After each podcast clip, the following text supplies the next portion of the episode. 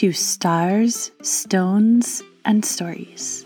I am your host, Rama, and together we are weaving ancient future wisdom as we birth the new earth. If you're into astrology, cosmology, living mythology, earth based spirituality, and ancestral healing, you are home. If you've stumbled upon this podcast and are new to these topics, this is Sovereign Sanctuary to expand and deepen your wisdom. As a cosmic priestess, I witness many at the threshold of great transformation. I specialize in astrological divination, sacred site activations, and priestess arts for the Aquarian age. You may learn more about my work and budding mystery school at earthseedtemplearts.com or follow Earthseed Temple Arts on Instagram. This community is your opportunity to claim your story, your unique identity and power, knowing that you are the hero of your own journey. You are a hologram for the collective, and you matter. The world needs your gifts and creativity now more than ever. Crystallize your medicine.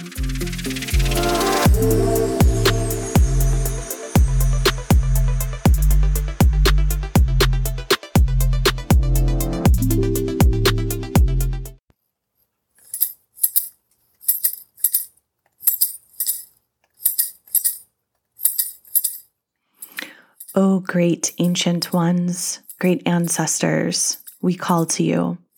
May you hear the voices of your descendants traversing through time and space. We humbly ask for your support, your wise medicine ways, and your genius solutions in these times. Dear ancestors, we wish to partner with you, for we know we cannot do this alone. As we traverse the mystery, we ask that you, our starry ancestors, are with us each breath of the way.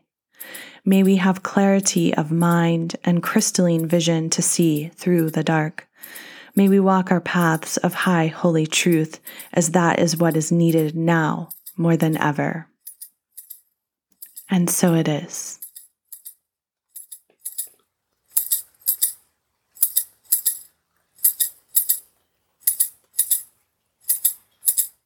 I'm wondering if you're desiring a vacation from Earth School as much as I am. These last six weeks, eight weeks have been phenomenally intense. We've just been hanging out in square after square, and the energies are a lot. Um, we're going to dive into it I want to really share with you about Eris and Aries. I haven't touched on her so much because honestly, I'm not an expert on Eris, and um, she's a astronomical body that I've been desiring to know more about. It just hasn't been the right time, and so in preparation for this episode, which I'm recording on Friday, Venus Day, August 27th. As I'm recording this episode, we're hanging out in the peak of the square of Eris and Eris, Eris and Aries between Pluto in Capricorn. And uh, this is part of why the astrology has felt so intense for the past couple of weeks. As many of you know, we've also been under the Saturn in Aquarius, square Uranus, and Taurus energy as well. However, uh, because of the movement of these two planets in their retrograde motion, they're technically out of the square for now. We will be revisiting that square in December. So the tension we're really feeling is this Eris and Aries energy.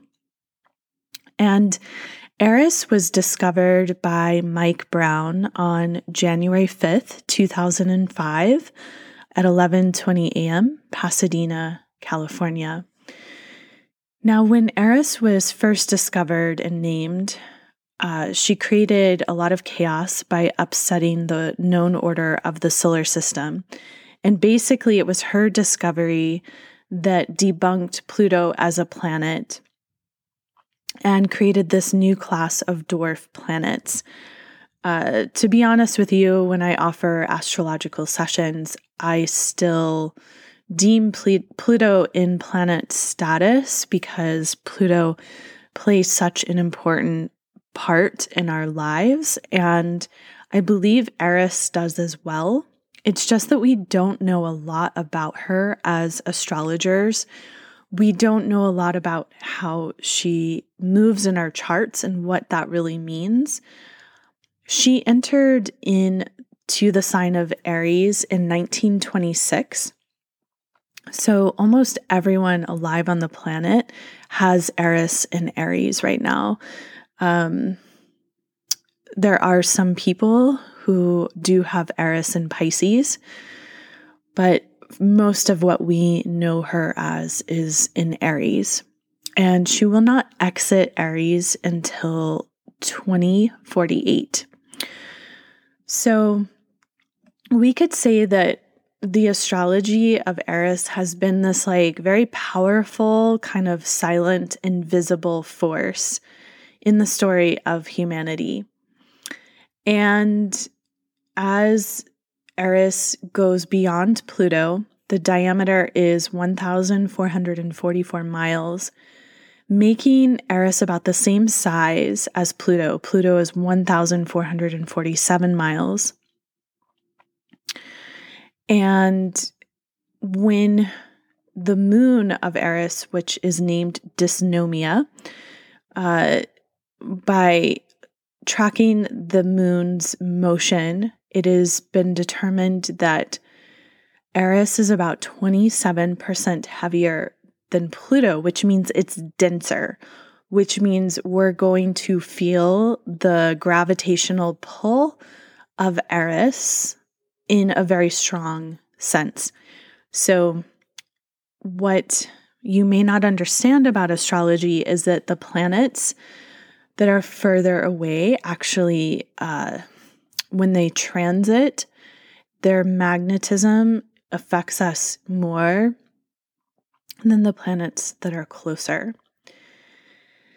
Now, Eris is said to have a very eccentric elliptical orbit, which means that um, the way she moves through the signs is uh, erratic. And that's why Eris and Aries goes on for so many years. I mean, we're talking about over a hundred years. Eris takes 558.04 Earth years to orbit the Sun, whereas Pluto takes 248 years to make the same orbit. So that means Eris moves twice as slow as Pluto does around our Sun which means that she is going to hang out in a degree for an even longer period of time, exerting a more powerful influence on world events. These are cultural, societal markers, especially when the aspect of Eris and Aries happens to someone's sun, their moon, or their ascendant, and also the um,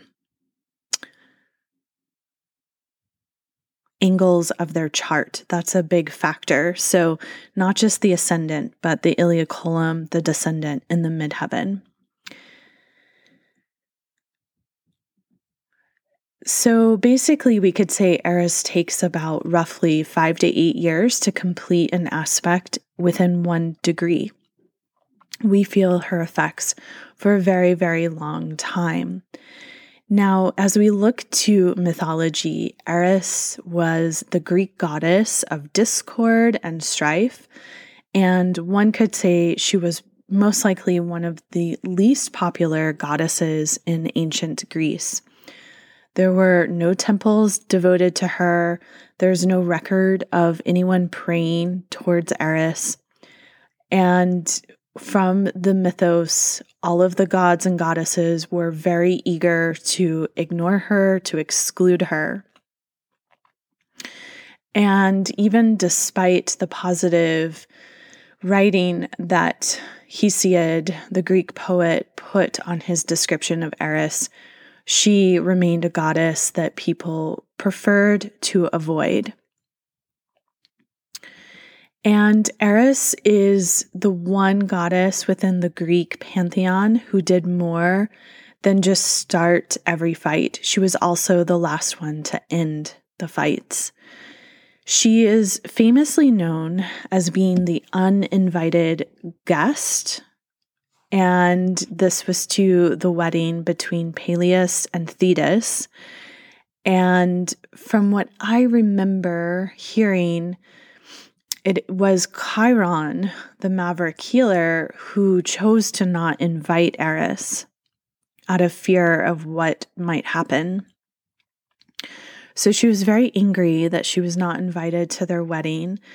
And so she created an, an apple and she said that the fairest, the most beautiful, could have this apple. It was a golden apple. And so it was thrown out into the crowd and basically sparked this competition between Hera, Athena, and Aphrodite. And it was this controversial golden apple that really and truly instigated the Trojan War. So perhaps you've read the Iliad and you know about the Trojan War. It's an epic, epic story. And we could say Eris was the one who instigated it. However, what Eris did was instigated what was already there brewing below the surface. These goddesses were already in competition with one another on some level or another for being seen and recognized. They wanted to be noted for their beauty. And so Eris basically called out what was already real and true. Now, as being goddess of discord, she's the mother of strife. And one would say within the Greek realm, whenever there was conflict, Eris was in the midst of it. It is said that she delighted in war, was obsessed with bloodshed, havoc, and suffering. And she was the sister of Ares. And basically, they were a team she would call forth war and he would act it out. And their parents were Zeus and Hera. Eris's name means insatiable in her fury. Now, as we can find in some accounts, Zeus and Hera were her parents, but some renditions also say that she was the daughter of Nyx, the personification of night. And Nyx symbolizes the ground of the dark feminine principle that is the creative source of all that exi- exists. Nyx arose as a great black winged spirit from primeval chaos. So, Eris and her children represented many of the most unwelcomed and disliked aspects of life. Collectively, they personified the causes and effects of fighting, all springing from a form of strife. And she had many different children who were elements of discord that had personifications of the feelings and troubles that grew out of conflict or fighting or that which led to fighting. So, Ponos is the god of hard work and toil. And he represented the backbreaking work required to survive under poverty and harsh conditions. Lethe, the goddess of forgetfulness, was associated with the underworld river of forgetfulness, known as Lethe. The Algea, the three sisters, Lupe, Ania, and Achos represented both mental and physical pain, distress, and grief. Limos personified extreme hunger. She represented the starvation and famine that were often left behind after war. The Makhai, the opposites of the Hysminai, they represented the sights and sounds of great battles, including the din of war and the confusion of the battlefield. Meanwhile, the Hysminai were the spirits of hand to hand combat. They presided over brawls and fistfights. Horkos was a god of oaths, specifically one who punished those who lied. Ate, she was a daemon of reckless action and impulsiveness. The Neikea, some of Eris's most malevolent children, embodied feuds and lasting grievances. And there are others. So the list just goes on around these children that are born from Eris that are basically reflecting all of the chaos and the discord that Eris brings into humanity's life. So, as we look to Eris in astrology, we can see that Eris really wants to bring that which is hidden to the surface. Eris is teaching that ignorance is not bliss. When something is happening, even if you can look the other way, you can still feel the effects and the reverberation around it. And Eris is asking the collective to take responsibility, to take, to bring awareness, consciousness to that which is happening. So, Eris transits show that which is ready to be revealed, something that can be emotional, deeply buried in the psyche, something that's unacknowledged, that needs to be brought out to the light, just as she threw that golden apple that instigated this Trojan War. So, as things come to the surface, there is also this amazing gift in the sense that there is emotional release and there's capacity to create healing, which can allow for a meaningful life to really rise up to the surface. And Eris and Aries is very much about bringing up the hidden layers of discord everywhere. So it makes it hard for people to coexist with one another, whether it's in shared households, workplaces, school environments, other community establishments. People are often extremely emotionally triggered by those who are around them in ways they never have been before. And there can also be outbursts and rage that disrupts from that triggering. And Eris and Aries is really asking each one of us right now what are you not acknowledging? Where are the stuck emotional patterns? What needs to be healed, what needs to be faced and moved through. Eris and Aries is really assisting us collectively to rise out of victim consciousness. And Eris and Aries started to square Pluto in Capricorn in 2020. Now, some astrologers have related the pandemic of COVID in conjunction with the square between Eris and Aries and Pluto and Capricorn. And I do think that is part of the mix, but I also think it's important to look at the Saturn Pluto conjunction, which happened at the beginning of 2020 as well. And so it was on the 26th of January 2020 that Eris and Aries and Pluto in Capricorn squared for the first time. The second square was on the 14th of June, and the third square was on the 10th of December, right before that Sagittarius total solar eclipse, which happened at the end of 2020.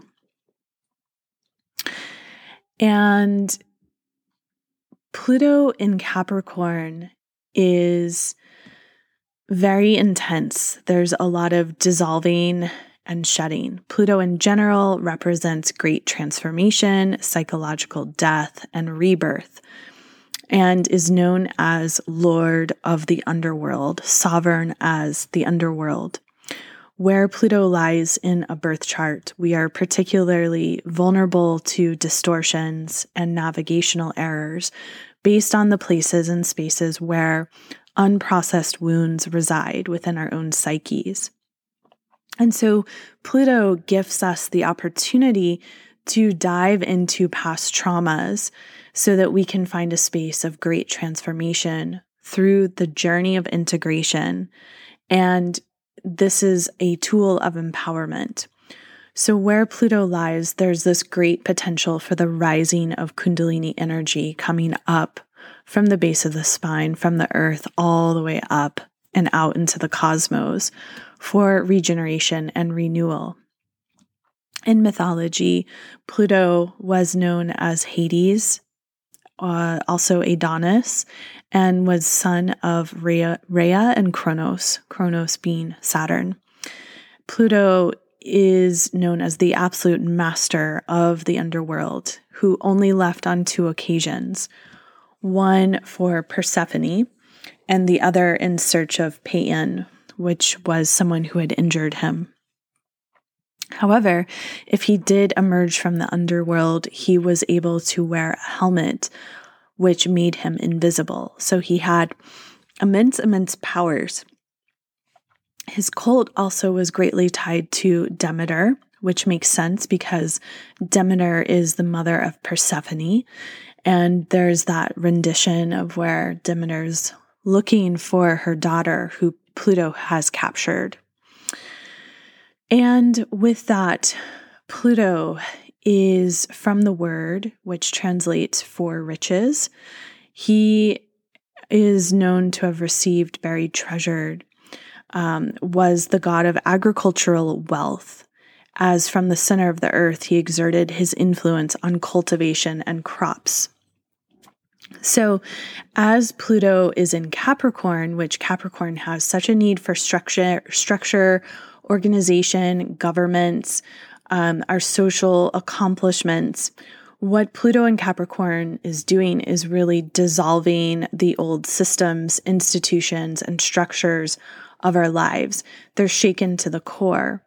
And we've seen that uh, when Pluto entered into Capricorn in 2008 with the collapse of the banking system and the whole housing market. And we've come to understand, uh, I think, collectively, um, how inflated currencies are and um, that which we value is extremely inflated these days, like the way that uh, property is priced and food and all the different things. Yet, we are still somehow collectively supporting these multinational corporations that do not value Mother Earth. They are actively destroying Mother Earth, and yet we're in this outdated system where um, no matter how how much you subvert the system, you're still somewhat dependent upon it, and Pluto and Capricorn is showing us this, revealing this on a on a deep level. And 2020 with that conjunction between Saturn and Capricorn at the beginning of 2020 and then Pluto and Capricorn squaring Eris and Aries, we had these coronavirus lockdowns. We had a situation where there was a reevaluation of power, power and control over others. Uh, the the spaces and places that have lacked societal norms, that have lacked integrity, are coming up to the surface more and more. And Eris and Aries, as we know her as this like goddess of discord who really wants to reveal the root of all disharmony on planet Earth. In Aries, she is in the archetype of the leader, of the pioneer, of the warrior, of the risk taker, of the daredevil. She's dynamic. She is here to develop self awareness, to stand up for her own independence. And that shadow energy of being impulsive, angry, aggressive, impatient, selfish, rash, hot tempered is absolutely very much uh, activated. And so there's this stirring with, within each one of us, personally and collectively, around justice for the self, for the individual, around who we are. And while we've been subjected in one way or another to quarantine globally, um, there's also been this deep awakening. There's a transformation that is taking place. There is no going back to what once was. We're all aware of that. Now, how we move forward, there's a myriad of possibilities. And there are some beings out there that want you to imagine there's only one or two possibilities, but there is a myriad of possibilities. And what is required, what is necessary, is that we break down the old emotional energy, the stagnant parts of our bloodlines, of our histories, of our own personal behaviors and reactions to one another. And Eris, as this great disruptor, is allowing for deep psychological bag- baggage to rise to the surface. And because of that, there are many people who are avoiding this entire aspect altogether because it's uncomfortable, it's sticky, it's hard to talk about because it is astrologically very much uncharted territory as well. And I can just say for myself in like getting this podcast delivered to you has required some deep heavy lifting to go through because just working with the Eris energy it's very unnerving and it's very heavy and it's it's about each one of us as individuals. It's about our ancestral lineages. It's about our collective reality. And it's really about like all of the horrible nasty things that we as humans have done to each other and continue to do to one another and we're at this time on the earth right now where there is a lot of division. At what point do we as humans rise above it? And the square between Eris and Pluto is a square of grit. We are being asked to get gritty, each one of us. Even, yes, those of us who are most empathic and sensitive and vulnerable and all the things, it's time to get gritty. Aries and Capricorn, as they square, it it brings in this frequency of great ambition, initiative, drive, and patience. At times, there can be a disregard of ethics to achieve results. There can be selfishness. There can be a desire to achieve something too quickly, a lot of frustration, um, a breaking down of establishments, of traditions. And in general, it's a great aspect for any entity that wishes to wage war against these older kind of traditions. With that being said, this is a time to get gritty. And instead of looking to one another about where and how we believe, it's time that we as the people band together, especially Americans. And I say that um, not just because I am living in the United States. I say that because we are also beginning our Pluto return as a nation. It's our first Pluto return. And the Pluto return is either going to regenerate us and resurrect us as a nation, or it will destroy us. And as we, the people, know we have been looking to our government for a really long time to do the right thing, to stand up with integrity, to really truly be that global, impeccable leader of diversity in all the ways possible. And what we've seen is a lot of facade and a lot of backroom business deals. And we have still, as a nation, never offered reparations, first and foremost, to the indigenous people of this land, and secondhand to the Africans who were brought over in the form of slavery, who are now sovereign beings. But these African people who built this nation, we are due to offer reparations. And as a collective country, we will not be settled on this land if this is not done in a good way, in a proper way, in a holy way. And so we could say that collectively, right now, there's a huge divide in the United States around the pandemic and how to handle it and health choices. And perhaps the powers that be are very happy that people are fighting and bickering amongst that because it means that they're not looking at the deeper topics. The square between Eris and Aries and Pluto and Capricorn is coming through on the 27th of August. Right now is the peak of it for this year. And then we'll have a second square on the 9th of October.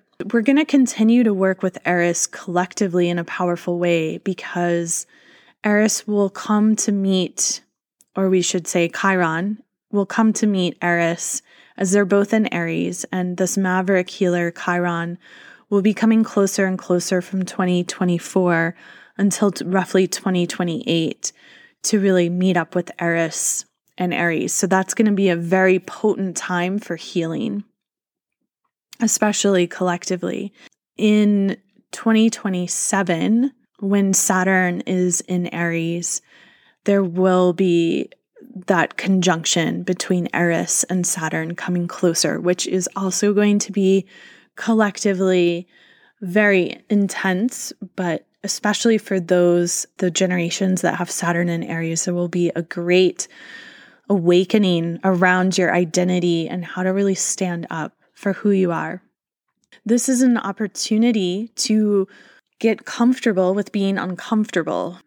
As I said, I love a vacation from Earth School. There's literally nowhere to go or hide on planet Earth right now. We're all feeling this Eris energy. And she is going to continue to trigger each one of us to stir up whatever needs to be stirred up.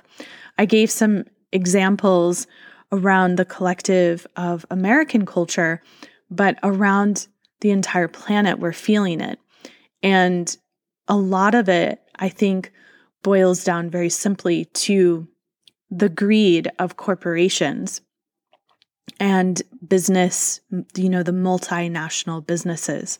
How often, how much longer do we continue to buy bottled water made out of petroleum?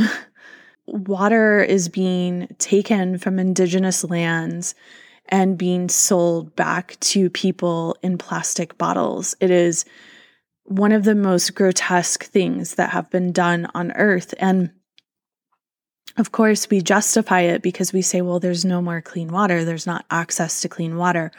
But we have to look deeper. Why is there not access to clean water? What are we as humans doing? Why aren't we providing good filtration systems? Why aren't we using glass? Yes, it's less convenient, but ultimately it's cleaner, it's more sustainable in the long run for the planet, for the beings of the earth. And we're not doing these things because they're not convenient. And who are they not convenient for? Ultimately, they're not convenient for the corporations because it's not convenient for us as humans to be suffering with the effects of the additives that are in our food and our water and our air and all the other streams of the environment. The square between Pluto and Eris is absolutely bringing up all of these issues, the issues that many of us know about, but it's like, how do we even speak about it anymore? Because the list of issues just goes on and on and on and on. For many of us, we've kind of swept it under the rug for many years, and it's become this giant, massive elephant. And Eris and Aries is like, let's pull the rug off the elephant. Someone's got to deal with this, and you've got to deal with it now. We feel insecurity, we feel vulnerability. Um, we want to run, but there's nowhere to hide. No matter what it's going to take, we are here to learn through this transit. Eris, when you're looking at your chart, you might want to know that the house that she lives within she is teaching you how to overcome crisis through compassion. She is teaching you how, when you strive, that you have an opportunity to grow. She is teaching you about how to fight to the end, no matter what. She's teaching you where you can no longer be in denial. She is teaching you how to shake up the status quo and liberate yourself from the traditions that no longer serve. She is teaching you how to do things in your own unique way and how to apply all of your resourcefulness. And she's teaching you also of the old memories of where you felt forsaken, condemned, or abandoned, and how to heal them. And so, on many levels, we could say Eris and Aries also represents the feminine movement of how do we really anchor feminine power to planet Earth? How do we make it so it's long term sustainable and that the feminine is really honored and upheld? And in many ways, Eris is related to the fight for existence, the, the right that woman deserves to not only exist, but how to be respected for what that feminine principle is. And there's absolutely a war on the feminine happening still today. And this is in some ways more dire than it's ever been before. And Eris and Aries is also asking each one of us to look at that as well. Now, as in some renditions, she is a winged goddess. Uh, some connect her to other winged goddesses, including the Sumerian ancient goddess Inanna, who was a goddess of love and beauty, but also war. The Nekhbet goddess from ancient Egypt, the vulture goddess, who I have spoken about in previous episodes as one of the supreme goddesses of Egypt. She represented ancient Upper Egypt, and uh, we could say very much is the primordial form of Isis. And we know the Celtic goddess Morgana, or the Morrigan, as a form of a raven, and Bronwyn, another Celtic goddess who would take the form of a white raven, and the Norse goddess Freya, who either wore a cloak of falcon feathers or assumed the form of a falcon. We can say that Eris and Aries at her core is all about rising out of victim consciousness. And how do we each do that in a way that is sovereign and yet also willing to hold the line, to really stand in power and truth at the most basic level so that the feminine may have full rights in the patriarchal society.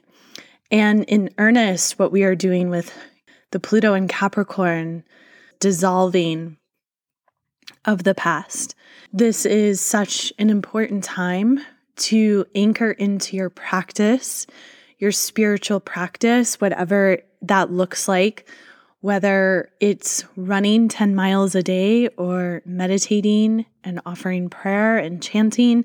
It can look like so many different things, but we all need a daily spiritual practice. It's non negotiable. and one of the reasons why we need this daily practice is to also provide deep nourishment for the nervous system. And I've spoken this year in 2021 in prior episodes about how to heal the nervous system, practices you can do to work with your nervous system. And I want to speak today about the vagus nerve and the healing of the vagus nerve because I feel like it goes hand in hand with the square energy and with the Eris and Aries energy. It's important that we work with conscious healing around the vagus nerve. So, the vagus nerve is known as the 10th cranial nerve that begins at the brainstem, moves through the body to the vital organs, and ends in the gut. This nerve connects our brain to our gut and plays an essential role in the nervous system, particularly the parasympathetic nervous system, which is the part of our nervous system that really allows us to deeply relax. We know that our healing, our body's ability to heal, only takes place when the nervous system is fully relaxed. As the vagus nerve builds up tone, there is greater relaxation and it plays a key in physical and emotional health. So, the vagus nerve, as I said, it connects the brain to the gut, it co- connects the brain to the internal organs. It regulates the parasympathetic system, it stimulates digestion, it stimulates our ability to make memories, and it also has the ability to prevent chronic inflammation. So, the vagus nerve is essential in any kind of deep healing protocol. And one could say it is also important for our clarity of mind and our capability within intuitive wisdom. Now, some ways you can take care of your vagus nerve include deep breathing, singing, chanting, humming, gargling with water, cold water therapy, so cold showers and cold plunges in natural bodies of water, exercise, massage, laughter, being in social settings and enjoying your time with others, acupuncture, and within the diet itself, making sure you're eating healthy fats, lots of omega 3s, and probiotic foods. And so, this vagus nerve is very important in our ability to have that connection between our brain and our gut, our capacity to intuit and to just know things. And as collectively we are healthier within our vagus nerve, it allows us to be around discordant energy and to know how to move through it with compassion and wisdom. In any given moment, we have a choice. There's very little we control in the world, but we always have a choice in the actions we're going to take, the words we're going to use. And these are profound times of really coming deeper into our heart's truth to evoke deeper empathy, to call upon kindness, to have the ability to hear differences of opinions, and to move forward in friendships and relationships with people, even though you may disagree. We have a lot of growth opportunities right now to stop perpetuating a divide and conquer mentality. If we know anything we know that we are one as humanity, which means that there are times and places where we will need to agree to disagree with others, but also ultimately respect one another for knowing that this is one human collective experience. And so I say to you, yes, it seems like very little is easy these days. However, I feel in my heart that as much as I don't like the way a lot of days feel, I know in my heart that we are making great traction. There is grit. And there is a lot of grit available and a lot of growth opportunities, which also speaks to the fact that real change is afoot and that we are actually consciously evolving. And I think it's important to believe in ourselves and our abilities uh, as resilient humans to get through these times and to find ways to get through these times as a council of wise beings. I also want to say that because of just what I have spoken to in this episode alone with the square between Eris and Pluto, and that's one aspect of our current astrology, right? Like we know that we have the Saturn Uranus square throughout 2021. We know that in the United States, we're beginning our Pluto return we know that we've just entered this Aquarian age, and Jupiter and Saturn and Aquarius have been teaching us not just about the possibility of this age, but also the possible dark side of this age and what it means, particularly around technology and information and who gets to own these resources. And so, with that, it's important to understand that what we are in process, active process, is a conscious evolution. And we must remind ourselves that we are within a marathon. And so it's very essential that you pace yourself, which is why the daily spiritual practice is necessary.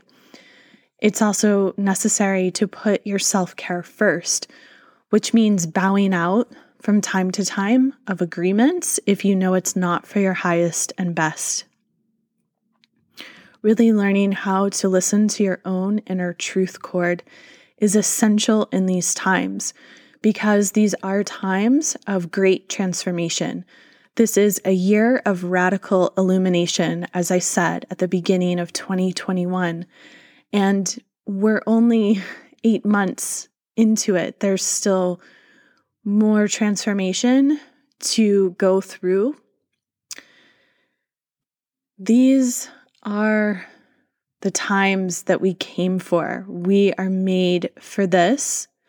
And I believe that we, each one of us here in this community of stars, stones, and stories, we're called to illuminate the highest vibration of unity consciousness in these times.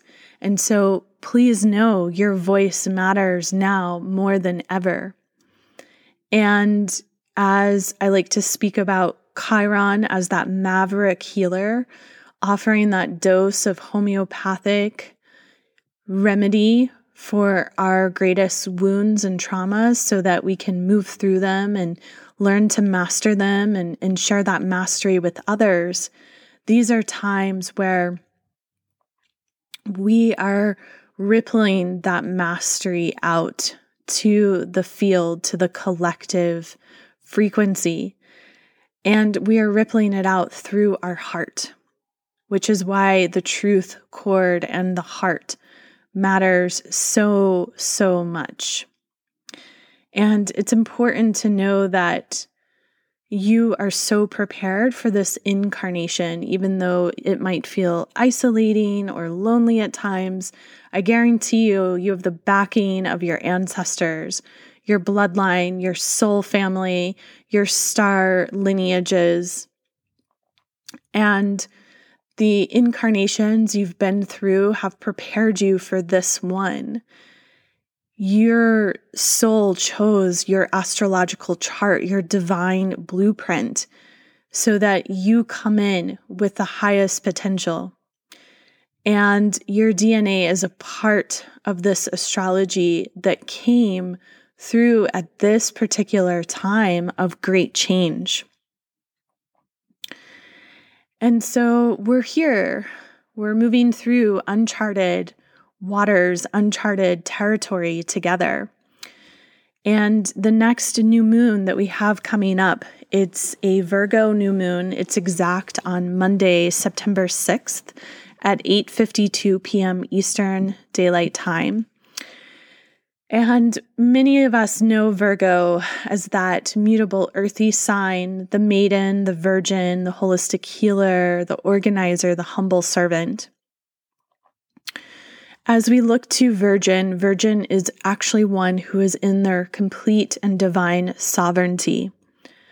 Virgo energy is all about mind body healing, really seeking how to function efficiently while adapting to everything that is learned. And so there's this great analytical ability with the Virgo frequency.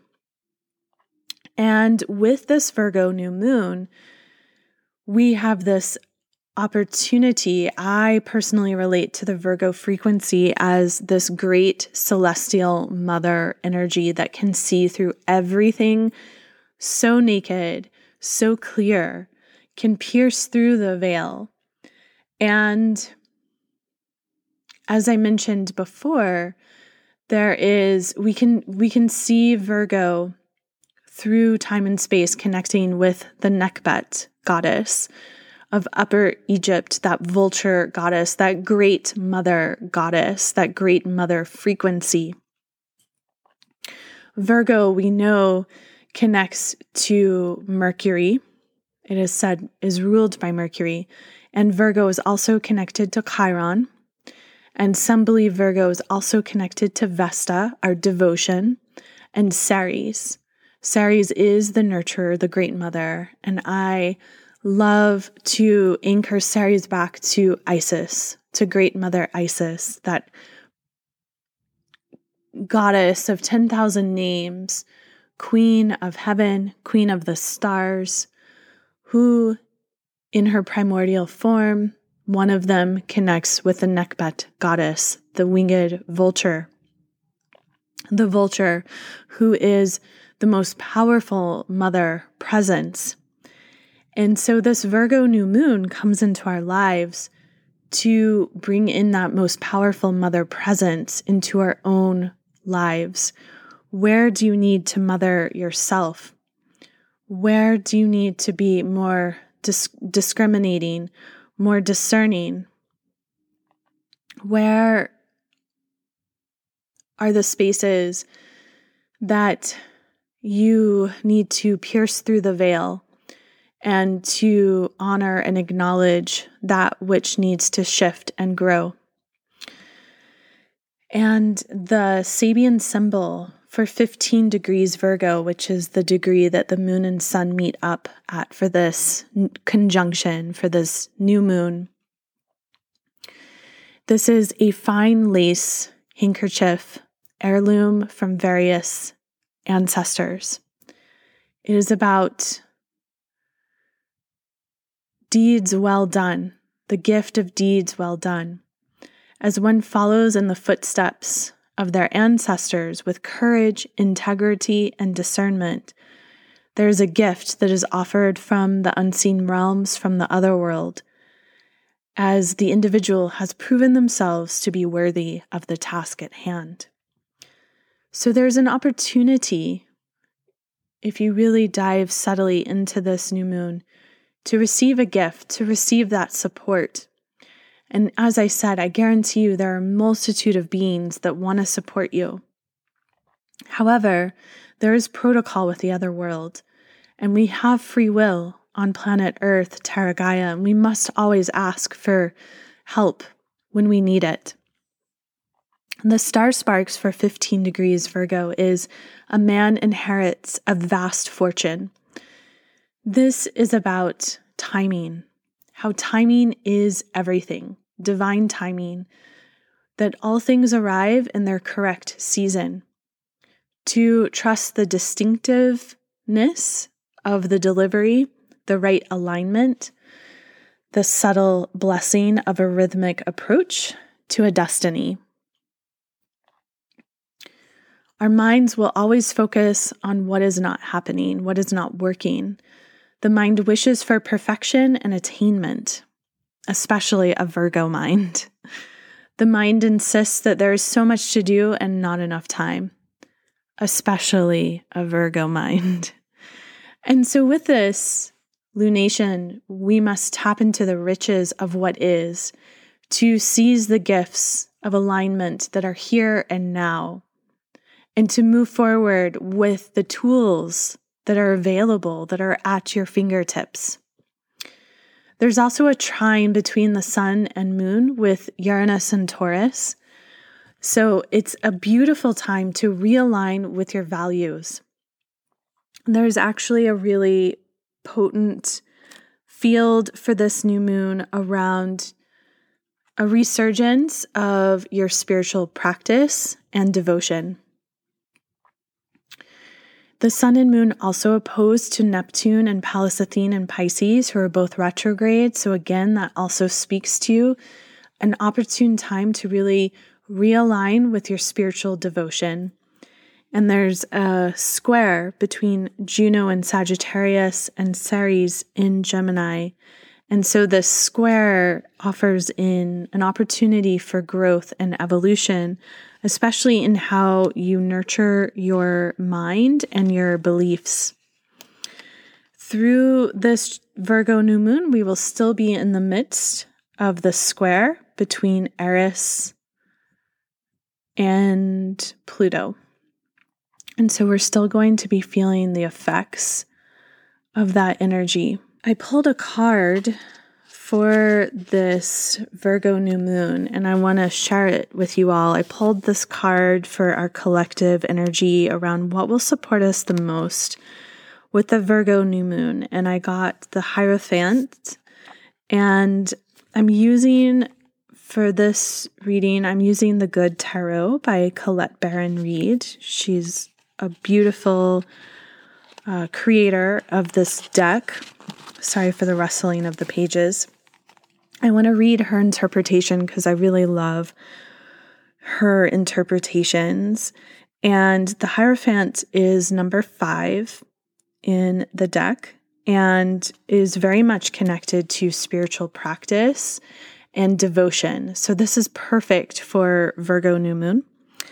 And it says, when this card appears, it reminds me to be committed to a spiritual practice to ensure a conscious contact to my higher power.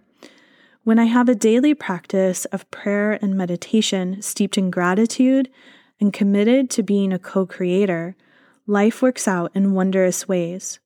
Rituals are in my highest good at this time. Exchanging vows is also highlighted. So, I really encourage you with this Virgo new moon to reinstate, to reevaluate your daily spiritual practice. If you don't have one, now is the time to begin. If you do have one and you've kind of gotten lax with it or it's time to, you know, modify it, go for it. I really want to share with you as we're considering this square between Eris and Pluto I, I spoke a little bit about the connection of the overculture at large.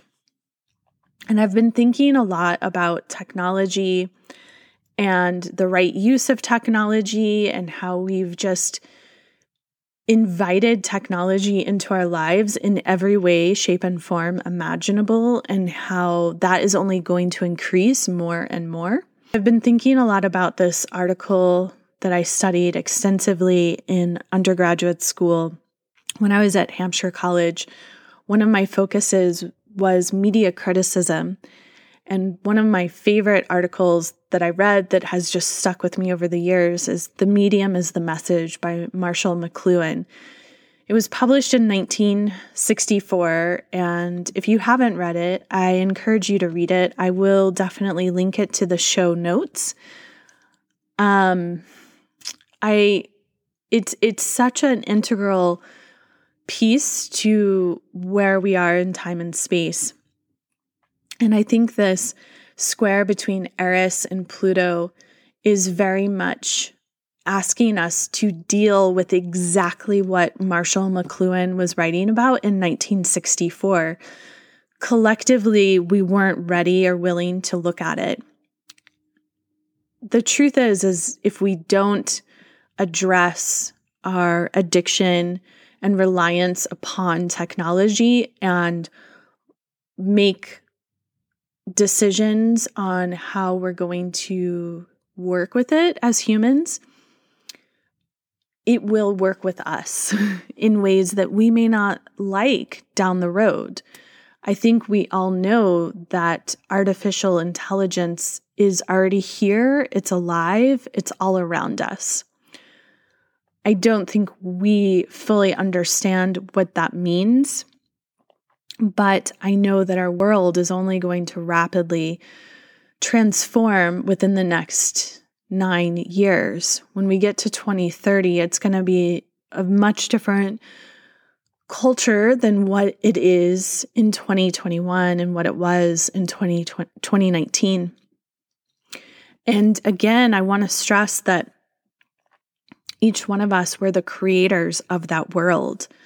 With Uranus and Taurus, we're constantly reminded about what is it you value? What are your connections to the earth? Do you really truly value the earth? And if so, how do you enact that in every day of your life? And are you willing to take a stand for Mother Earth and her beings? Or are you going to fall asleep at the wheel and kind of just shrug your shoulders and say, well, there's not much I can do about it? So, Marshall McLuhan wrote about how the medium is the message because it is the medium that shapes and controls the scale and form of human association and action. Indeed, it is only too typical that the content of any medium blinds us to the character of the medium. As he wrote, Pope Pius the Seventh said in 1950,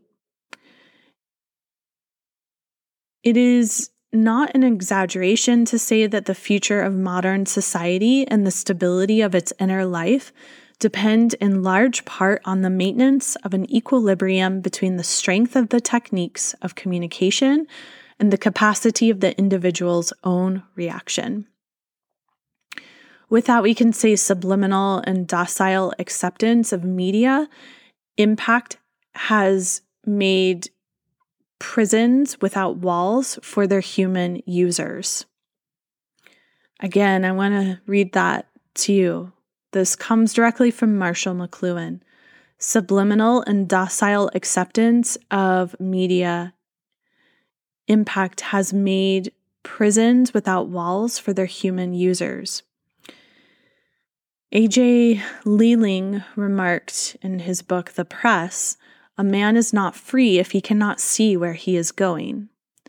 And so I ask you, beautiful listener of Stars, Stones, and Stories, do you know where you're going? Do we know where we're going collectively? Because I'm not sure if I have an answer for that. I know where I'm going. I write and consider my dreams and intentions and visions all the time. And it's something I speak about in the private sessions that I offer others, really urging them to think about like, what's your vision? What's your plan? Where are you going? But collectively, where are we going? And as I was reading this article again for the first time in many years, it was really interesting because Marshall McLuhan was talking about um, how before it was like cotton, oil, grain, lumber, fish that were the staples of humanity. And that made me think about how in the 60s, when he wrote that, he was living in the midst of a series of the Jupiter Saturn conjunctions that were all in earth signs. And now that we've had that Jupiter Saturn conjunction in 2020 in Aquarius, that's an air sign. And we had the first one in an air sign in 1980 in Libra. But the one in 2000 and the ones prior to 1980 and 81 for quite some time were all in earth signs. And so now the new staples are media, thoughts, ideas, information, information, light, movement through the skies, all things that are governed by air. So, the personal and social consequences of any medium, that is, any extension of ourselves, result from the new scale that is introduced into our affairs by each extension of ourselves or by any new technology. It is the machine itself that is the message.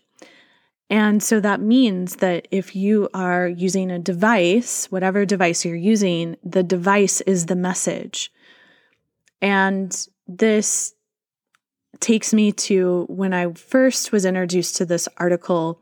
It was very much in conjunction with media criticism and thinking about television. Television, and we know that it is offering a form of hypnosis. It is hypnotizing us. We are in a hypnotic trance when we're watching television. We're in a hypnotic trance when we're scrolling through our phones today. And so, what is that message? What are we consuming? What are we taking in? Because whether you're aware of the fact that you're consuming something or not doesn't matter. You are consuming. And this, again, brings me back to our values, Uranus and Taurus. How do we come more in alignment with Mother Earth and the seasons, the solar gates, the phases of the moon, the connection to the stones and the bones in our body. And so, with that, I just wish to let you all know that I will be offering my next course, Earth Seed, which I offered this past spring. We're going to reopen and journey through for nine weeks. It's a live experiential course we will begin on Tuesday, September 21st at 7 p.m. That's Eastern Daylight Time. And we'll go for nine weeks. Everything will be recorded. It's going to be live recorded. And so there's a live teaching. And as I've already laid down the foundations for this curriculum, I guarantee you this next round is going to be even more juicy. And people had such profound transformations in the spring. And there are a number of people who are going to be circling back around with us live. So I want to invite you to mark that on your calendar. And I will put a link in the show notes where you can learn more about Earth Seed. And you can go ahead and sign up if you're interested in joining us. There's also an episode that I offered from Starseed to Earthseed. I just want to invite anyone who's interested in pilgriming to Egypt the 3rd through 22nd of December 2021. If you're feeling the call or you felt the call to travel to Egypt, I encourage you to connect with me further. You can email support at earthseedtemplearts.com and put living legacy in the subject line. I'm also going to link in the show notes a video that I made about this journey. And I have a full written invitation for people who are serious about learning more about the journey. We're going to visit some of the holiest spaces in Egypt, including many different temples and tombs. and different desert oases and swim in lots of healing waters and have private ceremonies within the Sphinx and the Great Pyramid and work with the astrology from the Sagittarius solar eclipse to Venus retrograde in Capricorn. And that Venus energy is going to absolutely be activating this Pluto Eris energy that we've been moving through in this podcast and in these times. And so it's a profound time to really lay down some solid prayers on Holy Land and embody the art of Hieros Gamos, the sacred unification of the divine feminine and the divine masculine as we rematrix the codes of life. So, I just want to thank you for being here. I believe that podcasting is a form of collaboration. Your experience as the listener matters so much to me. So, please send me a message through support at earthseedtemplearts.com about what you're enjoying about the show, what you wish there was less of, any show submission ideas or questions I may address in future episodes. And I'm so grateful for you um, just taking part of your sacred time to dive into astrology with me. I really believe in astrology for these times, and I believe in you. I know that you have gifts that we need here on earth, and I know that you have some beautiful ancestors wanting to guide and support you in these times. So just please know help is always there. I'm also available for private astrology sessions and personal empowerment sessions as well. So feel free to reach out to me if you're interested in diving deeper. And with that, I'm going to invite you to journey with the Nekhbet as we close out this episode. Blessed be.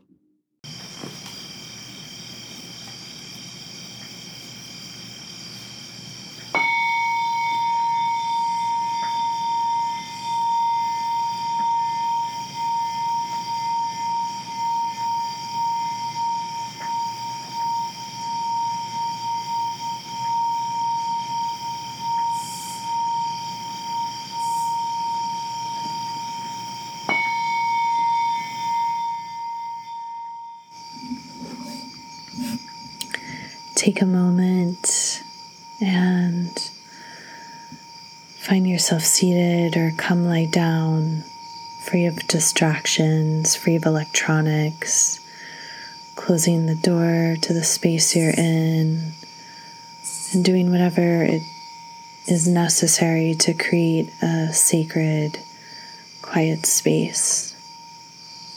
And allow yourself as you sit or lie down Allow the body to become nice and heavy, deeply, deeply relaxed.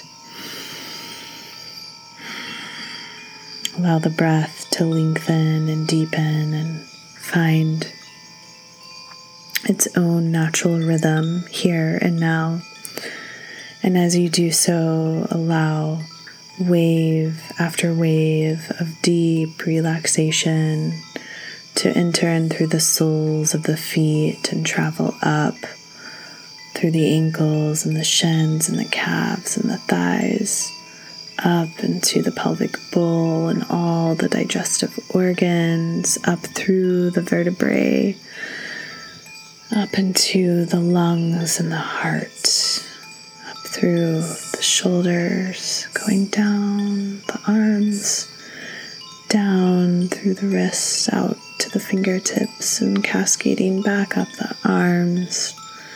This gentle wave of relaxation coming up through the throat and the neck, up into all of the muscles of the face and the head, all of the bones of your head and your whole body just deeply, deeply relaxing all of the hair on your head deeply, deeply relaxing. allowing the bones of you to connect to the bones of Mother Earth, the place of mineral, of memory, where your story, your ancestral story is stored, welcoming in this wise, holy part of yourself, welcoming in your female lineage, your male lineage, all of your ancestral lineage, welcoming in the yin and the yang, welcoming in the unification, that mystical marriage deep, deep from within. Welcoming, welcoming all parts of yourself here and now as another deep wave of relaxation runs through your entire system, and you begin to feel yourself lying on the earth in a hot desert, sun filled day, and this beautiful vulture bird comes and lands next to you. And as you're lying there, the vulture gently, gracefully begins to pick away the parts of you that are no longer you, the parts of you that are ready to shed, to dissolve, to let go, the parts of you that are diseased, that have forgotten, that have lost their way.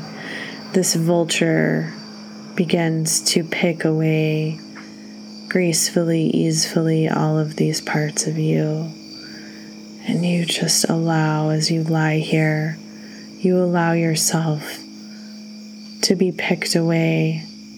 You allow the muscles that carry the paradigms that are so far from your true essence to be picked away, to be devoured and consumed. And as you lie there, you begin to find yourself coming back to the very bones of who you are, just as your ancestors have done. And you find your bones lying there so beautiful, like these beautiful quartz crystals, and the pure desert sun beams down upon them, activating them all the way from the great central sun of all suns, the great cosmic sun of all suns, bringing in these codes of light, of intelligence, of healing, these star seed codes filled with the great remembering. You allow these bones of yours to be filled with these light codes.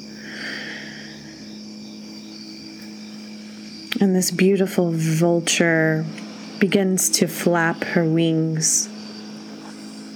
She begins to flap her wings and dance the sacred dance around your bones of your body. And as she does so, you begin, you begin to grow new life, new muscles, new blood, new skin, new hair, new teeth, new nails.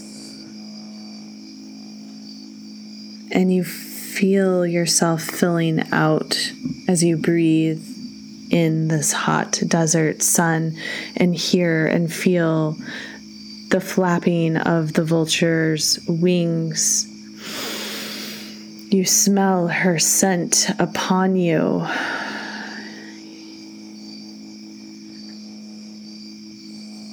And your flesh is fully grown out and you are this new life, and you find yourself being drawn to come into this fetal position, and you hug like this beautiful little rock in the center of this womb of the key of life, the Ankh symbol. You find yourself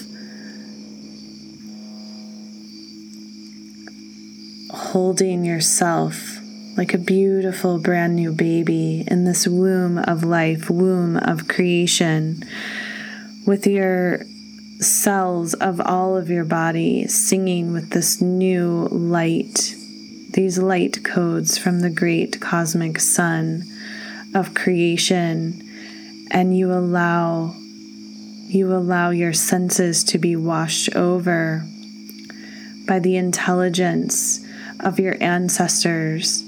You allow your senses to be washed over by the intelligence of your descendants. You allow, you allow this wisdom to come through. You allow the support to come through in this moment as you begin to hold within your three grails of wisdom, your womb, your heart, your third eye. You hold in the sacred space. You hold the vision, the prayers, the intentions, the seeds, the seeds of plenty that you are here to cultivate in this sacred life. And the neck Nekhbet, she comes now to fly through the air all around you, blessing you and your auric field, you and your lineage, blessing you. And you receive the sacred blessing, the sacred dance. You receive this holy purification and rejuvenation and regeneration. You receive and you give great thanks, and you allow yourself to receive deeper and deeper and deeper.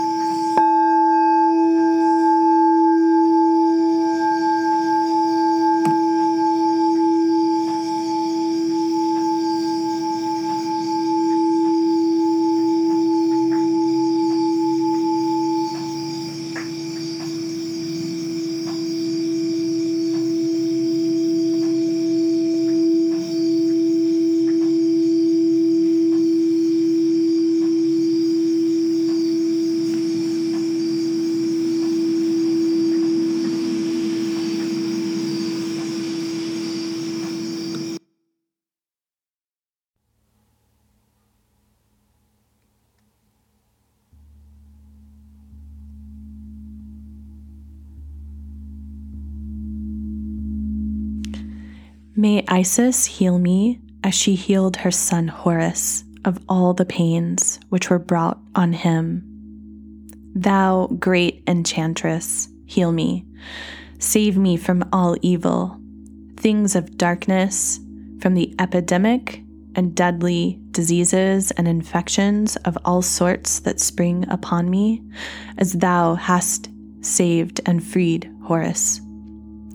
Free me from all possible evil, hurtful things of darkness, from epidemic and deadly fevers of all kinds. And so it is.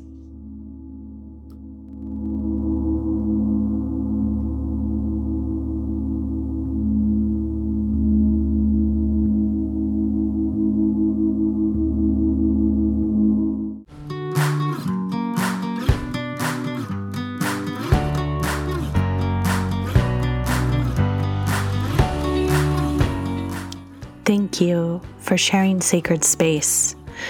My prayer is that we awaken to the reality that we are a hologram for the collective. By being fierce in our authentic truth, we have the opportunity to elevate life on this exquisite planet Earth. Crystallize your medicine.